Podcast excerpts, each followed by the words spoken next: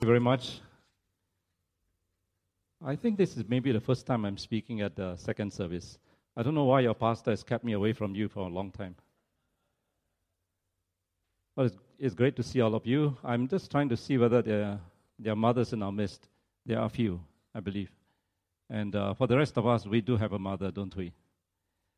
Uh, I'm reminded this morning of a story which one of our fathers in my church shared a few years ago.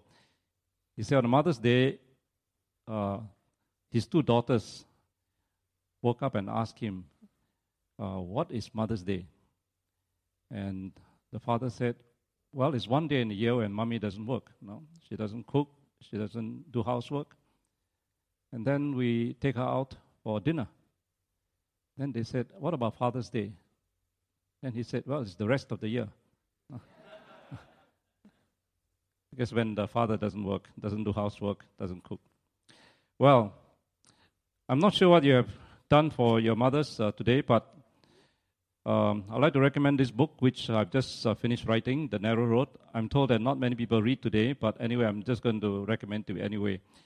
Uh, we're going to speak about the narrow road today. If you uh, didn't pay attention, you can read the book and find out what it's all about.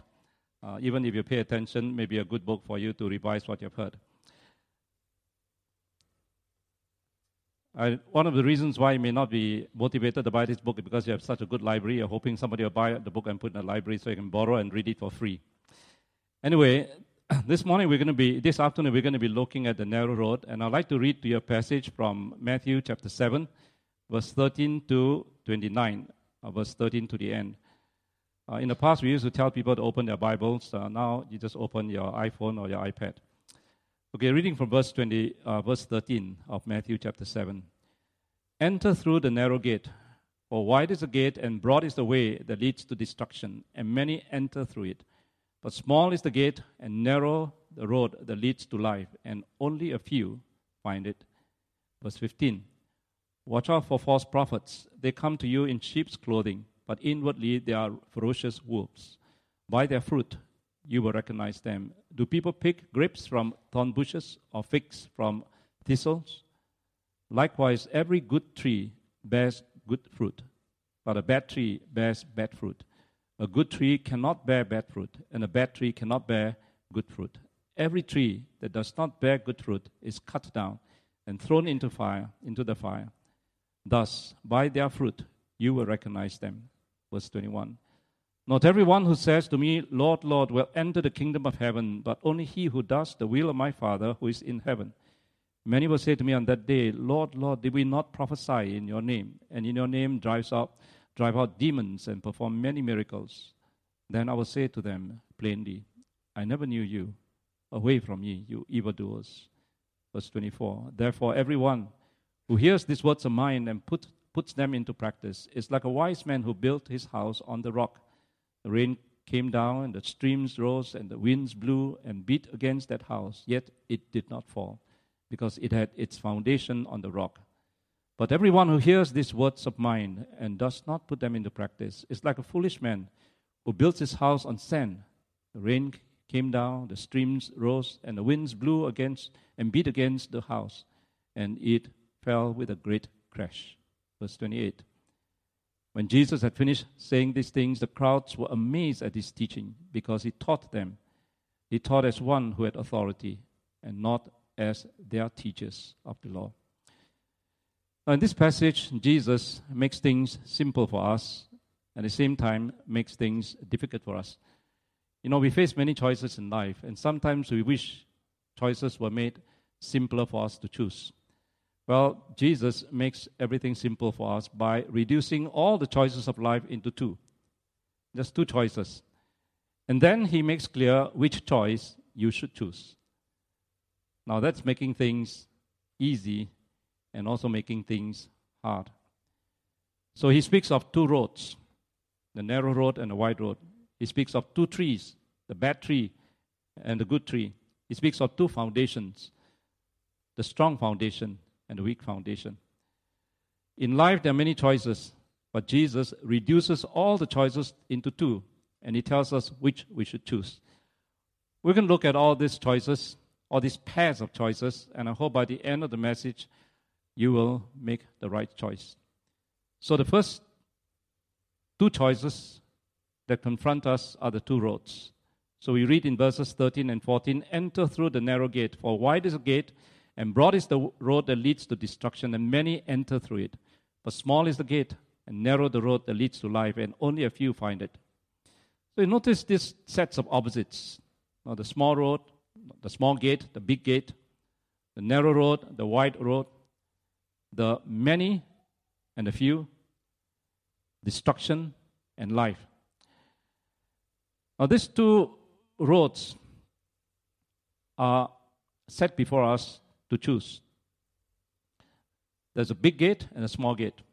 The big gate will lead us into the broad road, where many people will be found walking along it. The small gate will open up to a narrow road, and you'll find only a few people.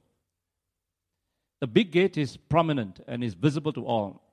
And we know this because many people are going towards it, and many people are passing through it. It is also convenient because when the road is wide, it can accommodate many people. And many people can go through the big gate at the same time and walk on the broad road at the same time. You know, people by and large, and I mean all of us here, are attracted to what is visible and what is prominent. Now, what we can see and what we see first. We're also attracted to what is convenient. We'll go to where things are made easy for us. People in advertising and marketing, they know this aspect of the human behavior, and they exploit this aspect of human behavior. Now, how do you make sure that crowds would come to your shopping mall or to your restaurant? Well, you put it in the right location. Now, you make it visible with prominent signs, you make it convenient with parking facility, proximity to bus stops or train stations. I'm reminded of a story of a man who set up shop in a new shopping mall. And he found that there were two shops set on either side of him. He was sandwiched between two shops selling the same thing fashion clothes. Fashion clothes. The one on his left puts up a big sign that says lowest prices. And the one on his right put up another sign that says largest selection. Well, he thought about it. He can't compete with the lowest prices, he can't compete with the largest selection. So he put up a sign that says main entrance. Smart guy, don't you think so? You see, we are all attracted to what is visible and what is prominent. The main entrance. The main entrance. Something that is prominent, something that's big, something that is wide. But then you look at the small gate. Jesus says only a few find it. It is hidden from view. You have to go and look for it. And not many people bother to do that. And that's why we find few people going to the small gate and many uh, and very few people going through the small gate. Because the gate is small, so only a few, maybe one at a time, can go in. And when you get to the gate, you may find that your uh, line standing in front of the gate, you have to wait in line. It's not convenient. But the most important difference between the two gates is that one gate leads to the broad road and the other gate leads to the narrow road. And Jesus' warning to us is broad is the road that leads to destruction, and narrow is the road that leads to life. See, one leads to destruction and the other to life. It's not obvious when you see the gate. It's not even obvious when you're walking on the road it will take some time for you to find out which direction you are actually heading and which destination you will finally end up in. You know, in any travel, the most important thing is the destination. Don't you think so? It doesn't matter where you start. The important thing is where you're going to end. Uh, to illustrate this truth, let me just uh, share a story from a village in China. There was a young man in this village who heard that war has broken out on the borders of his country. So immediately he took his bow and arrow, he jumped on his horse, and he sped off to fight for his country. As he was racing along a narrow road on a mountain pass, an elderly man stood in his way and stopped him and said, and said, Where are you going, young man, in such a hurry? And the young man said, Out of my way, old man, war has broken out and I'm off to defend my country. The old man said, How do you know you will defend your country? The young man said, My heart is brave, my hand is strong, and my horse is fast. The old man said, Well, that may be so, young man, but your brave heart, your strong hand, and your fast horse will do you no good The young man said, What do you mean? Because the old man said, Young man, the war has broken out in the north and you're heading towards the south. No? You see, in such a situation, the most important thing is not speed, it's not courage, it's not what you have. It is whether you are heading in the right direction and whether you will eventually reach the right destination. Now, that's true of life. That's true of life. The most important thing in life is not how good you are, how strong you are, how brave you are, and what you have in your hands, what you have with you. It is where you're heading and where you are going eventually. Are you heading in the right direction and are you going to the right destination? Are we attracted to the wide gate because it's visible and prominent? Are we attracted to the broad road because it's convenient and popular? Well, remember where it leads to destruction and death. Or there may be some here who have yet to find the small gate or walk the narrow road. Well, I urge you not to delay. You may be in church for the first time today, or you may be in the church for a long time, but you have to make a decision to follow Jesus. And to follow Jesus means going through the small gate onto the narrow road. So, those are two roads that confront us, two gates. Which gate will you go through? Which road will you walk? The second thing Jesus talks about is about the two trees. Now, in the two roads, Jesus warns us against following the crowd. It's easy to go where many people are going, to do what many people are, do, are doing, and to head where many people are heading. And in this second passage, when talk about two trees, he sounded the same warning. He said, Watch out for the false prophets. They come to you in sheep's clothing, but inwardly they are ferocious wolves. By their fruit you will recognize them. And then Jesus gave a solemn warning in the later part of the passage. He said, Not everyone who says to me, Lord, Lord, will enter the kingdom of heaven, but only he who does the will of my Father who is in heaven. So, in other words, Jesus is warning us not to be deceived. Not to be deceived, not because, just because someone uses the name of Jesus or uses religious language like Lord, Lord, it doesn't mean that they belong to Him. So, how do you recognize if a prophet or teacher is of the Lord or not of the Lord? Well, Jesus says, By their fruit you will recognize them. By their fruit you will recognize them. And this is when Jesus presented the two trees. How do you know a tree is what it is supposed to be? Some years ago, a friend of mine bought a house, and in the garden there was a tree. The one who sold him the house, the previous owner, told him that it's a mango tree.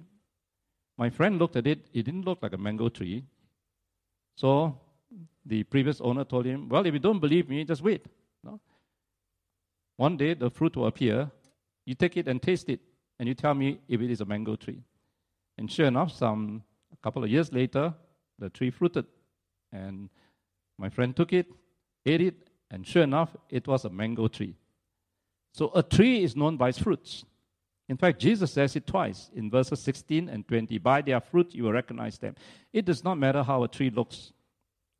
It doesn't matter what its appearance is like. It doesn't matter what kind of leaves or branches or trunk. Ultimately, it is a fruit that will tell you what kind of tree it is. Well, the same is true of a person. It does not matter what you say, it doesn't matter what you do, it doesn't matter what you claim to be. Ultimately, it is your life, your character, who you are, and not what you say you are and what you claim you are. A story is told of a Jewish couple who was blessed with a firstborn son. The father and mother were delighted, but when they talk about naming the son, they quarrel. They quarrel over the name to be given to the son. The father wanted, it to, wanted the son to be named after his father, whereas the mother wanted, it, wanted the son to be named after her father. So they went to see a rabbi. So the rabbi asked the man, What is the name of your father? And the man said, My father's name is Zechariah. Then he asked the woman, What is the name of your father? And the woman said, My father's name is Zechariah. It's the same name. So the rabbi says, It's the same name. What's the problem? Well, the woman said, You see, my father is a my father was a scholar, well respected in the community. His father was a thief and spent years in prison. How could I allow my name to be my son to be named after his father? Well, the rabbi thought about the matter for a little while, and then he gave his verdict. It's okay. Why don't you do this? You call your son Zechariah. Then you wait and see. If he grows up to be a scholar, you know that he's named after the mother. If he grows up to be a thief, then you know that he's named after the father. Okay. Well, the name is not so important, isn't it? You can name your son or daughter anything you want to. But eventually, whether the, your son or daughter lives up to the name, that's more important. It is who you really are, your character, that's important. So Jesus issues a double warning here. The first warning is against false prophets and teachers. They, they claim to come in the name of Jesus, but they're actually wolves. They have a different agenda. They promote themselves and their own selfish purposes. They use their followers for their own ends. So watch their lives carefully. Just look at their life. Do not just hear what they say. See what they do and what kind of person they are. Do they manifest the fruit of the Holy Spirit? Do they manifest Christ likeness? Secondly, Jesus warns us against ourselves. We are to make sure that we do not belong to the false believers. And his warning is a serious warning to all of us. Are you a true follower of Jesus or you th- only think you are followers? Now we could prophesy in the name of Jesus. We could even drive out demons and perform miracles in his name and still not belong to him. Now that's really a serious warning. So it's not in what you do that tells us who you are. It's what you really are that tells us who you are. So is it possible? Yes, I think we can do things that make us look like Christians, make us look like Jesus' disciples and followers, but we may not have the nature of a follower, a disciple of Jesus. A person can attend church for years. He can know all the songs by heart. He can listen to hundreds of sermons. He can put money in the offering bag and sit on church committees, but may not know Jesus personally as Lord and Savior. A person can pray eloquent prayers, speak in tongues, perform deliverances and miracles, preaches, can preach to thousands, and still do not know the Lord Jesus personally. Tragically, there are many people like that around the world, especially in countries where Christianity is a majority religion. And if you go to these places, you find that many people think they are Christians because they are born in a Christian family. In fact, in India, you'll meet people who say, I'm a born Christian. No, I'm a born Christian. It's just like a person who's born in a garage calls himself a car because he's, uh, he's born in the garage. Um, now, this is also true of those who are born into Christian families. Second generation or third generation Christians. They grow up in a Christian environment, they do all the Christian things as a matter of routine and tradition, but there's not a living relationship with the Lord. In some places, these are called cultural Christians. It's part of their culture to be Christians. We call them nominal Christians. Well, Jesus says to them on the day of judgment, I never knew you. I never knew you. Uh, there's a very solemn warning. And let's make sure that we do not belong to this company of people, either the false teachers or the false believers. Remember the good tree and the bad tree. It will eventually be known by its fruit we will eventually be known by our character, whether we bear the fruit of the Spirit.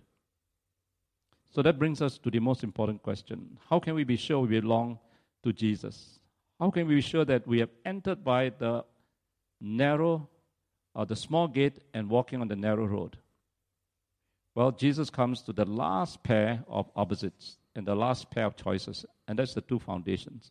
And maybe this is the most important. He ends his sermons with a parable, the parable of the two foundations. It's a simple story. Two builders embark on projects to build a house. The first finds a place where the ground is hard rock. He digs into the rock and he builds a house on it. The second builder finds a place where the ground is sand. He digs into it and he builds a house on it. Now, we can be sure that if the two of them started building their houses at the same time, the second builder had it easy and would probably complete his house way before the first builder. Why? Because it's easier to dig into sand than to dig into rock. And again, here we are reminded of the analogy of the two gates. You know, the one that's easy to find, the one who is easy to enter, is the one that leads to death. The one that's hard to find, the one that's hard to walk on, is the one that leads to life. So, the sand is easy to build a house on, the rock is hard to build a house on. But I've said earlier on, what is important is not always obvious. What is important is not always obvious. When we travel, the important thing is not easy travel, but the right destination. And the same thing with building. In building, the important thing is not ease of construction, but the foundation of your construction. So the test comes in the form of a sudden storm. The rain pours down, the floods came up, the foundations of both houses are shaken, the house on the rock stood firm, and the house on the sand collapsed to be swept away.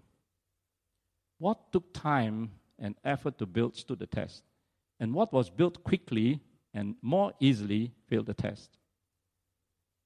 So Jesus is saying to us, what is important is not always what is easy. You know, today we live in a culture that wants things to be done easy, quick, and cheap, right? Easy, quick, and cheap.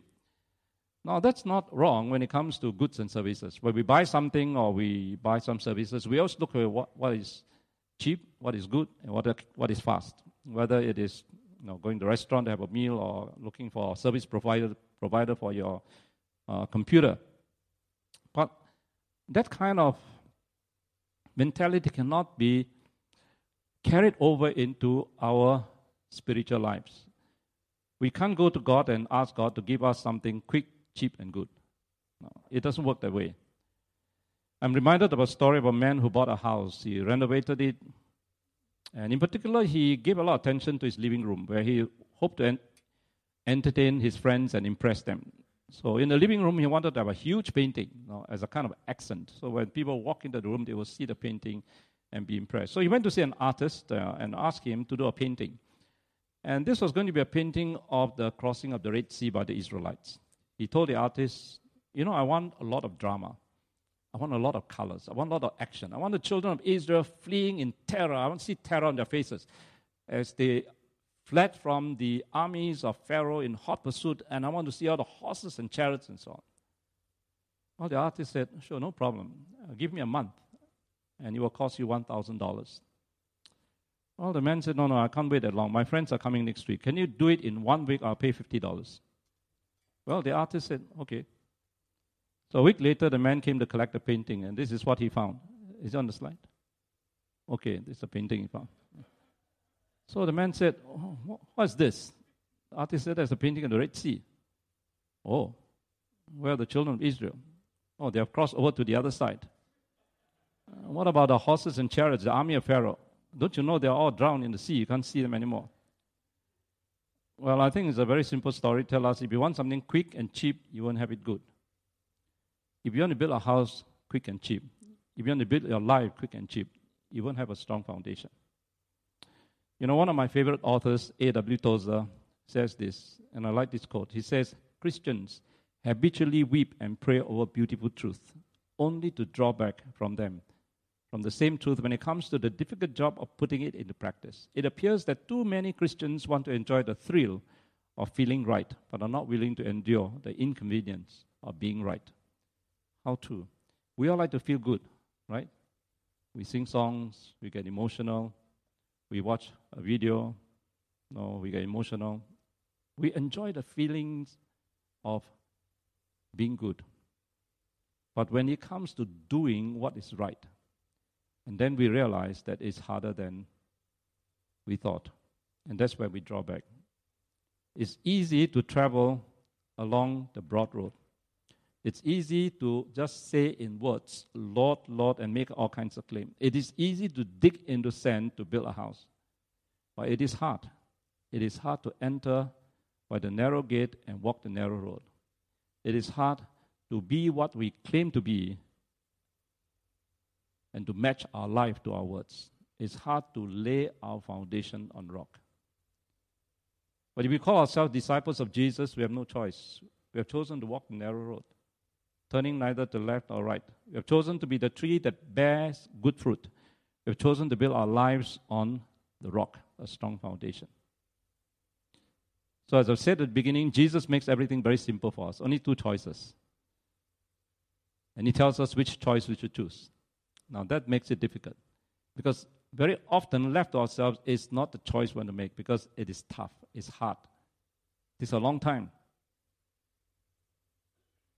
But as the verse that was read to us says, Jesus says, You come to me, and I promise you, my yoke is easy and my burden is light. It's an irony, isn't it? Something that appears to us a bit difficult, he tells us it's easy.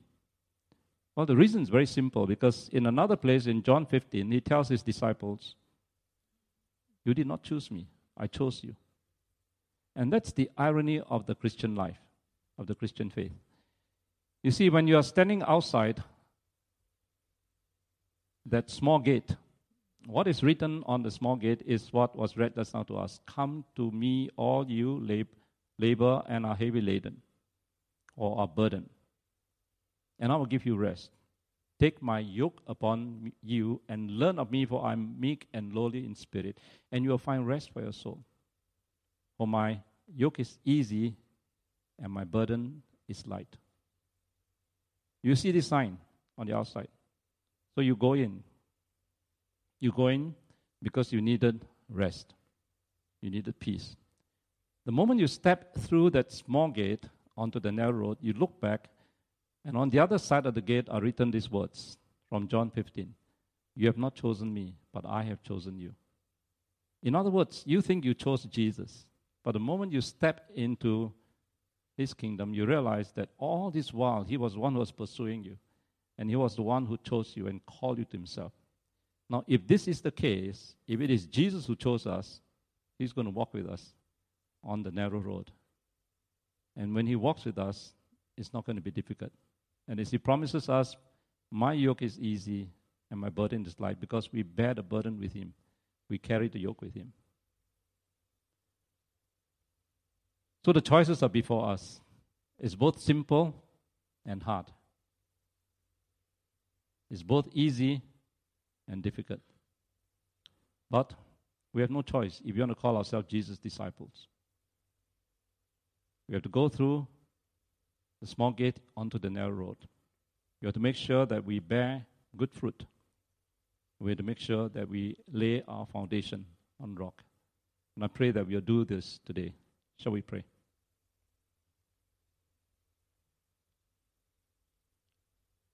Let's take a few moments to ask ourselves if we have, make, if we have made our choices. If we have made a choice to choose between the two the narrow road and the broad road, the good tree and the bad tree, the strong foundation and the weak foundation. Let us pray that we will make the right choice, the choice that Jesus would want us to choose. Lord Jesus, we thank you that it is you who have chosen us in the first place before we chose you. And even as these choices are put before us, we know that if we make the right choice, you will be with us and you will help us along the way. You'll carry us. You'll make the yoke easy. You will make the burden light. Because you never you will never leave us as you promise us. So help us, Lord, to build our lives on strong foundation, even if it takes time and effort. Help us to bear fruit, good fruit, even if it will take some time for this fruit to be seen. And help us, Lord, to walk along the narrow road, even though there are few, and we feel a little lonely and intimidated. Lord, be with us as we seek to be your disciples. We pray this in Jesus' name.